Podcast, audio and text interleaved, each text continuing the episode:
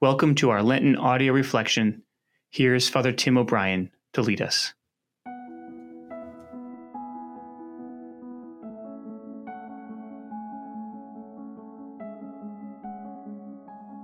Woman, here is your son. Here is your mother. In John's Gospel, Jesus' mother is never named and appears just twice. First, at the wedding feast at Cana, and again at the foot of the cross.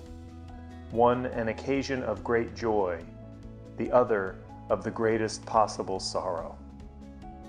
Standing with Jesus' mother is another unnamed person, called throughout the Gospel the disciple Jesus loved. Christian tradition identifies this person as John the Evangelist. Yet a plausible explanation for his anonymity in the text is that John wants each one of us to imagine ourselves as the beloved disciple, to see ourselves beholding Jesus' glory, to see ourselves drawn in close to him with the greatest possible tenderness, reclining at his side.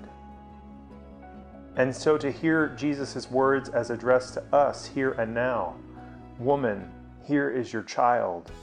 Child, here is your mother. Theologians have pondered this gesture for centuries, often suggesting that Jesus wanted to make sure his mother would be taken care of after his death. With all due respect, the reverse is probably more likely.